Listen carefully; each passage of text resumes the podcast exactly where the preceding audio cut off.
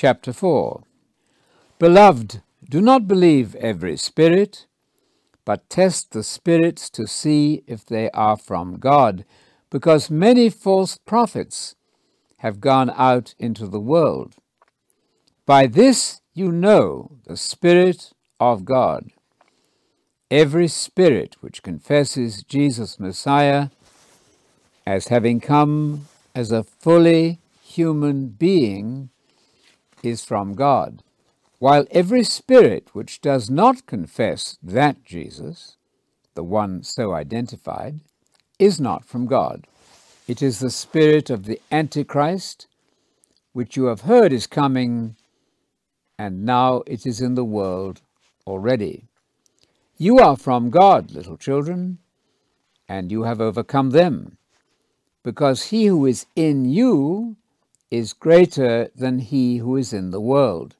They are from the world, so they speak as from the world, and the world listens to them. We are from God. The person who knows God listens to us, while the person who is not from God does not listen to us. This is how we recognize the spirit of the truth and the spirit of error. Beloved, let us love one another, because love is from God. Everyone who loves is fathered by God and knows God. The person who does not love does not know God, because God is love. By this the love of God was revealed in us. God has sent his unique Son into the world so that we may live through him.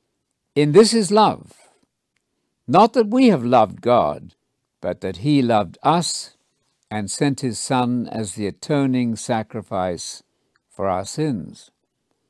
Beloved, since God loved us in this way, then we ought to love one another. No one has seen God at any time. If we love one another, God lives in us, and his love is perfected in us. By this we know that we live in him and he in us. He has given us a portion of his Spirit. And we have seen and testify that the Father has sent the Son to be the Saviour of the world.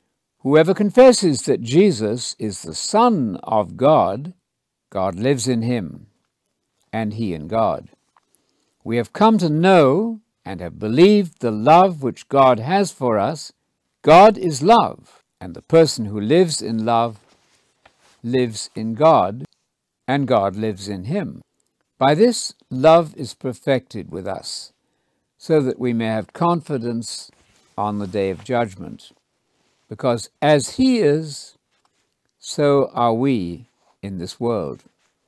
There's no fear in love but perfect love casts out fear, because fear has to do with punishment. The person who fears has not been perfected in love. We love because he first loved us. If anyone says, I love God, but hates his brother or sister, he is a liar. If he does not love his brother or sister whom he has seen, how can he love God whom he has not seen. And this command we have from him.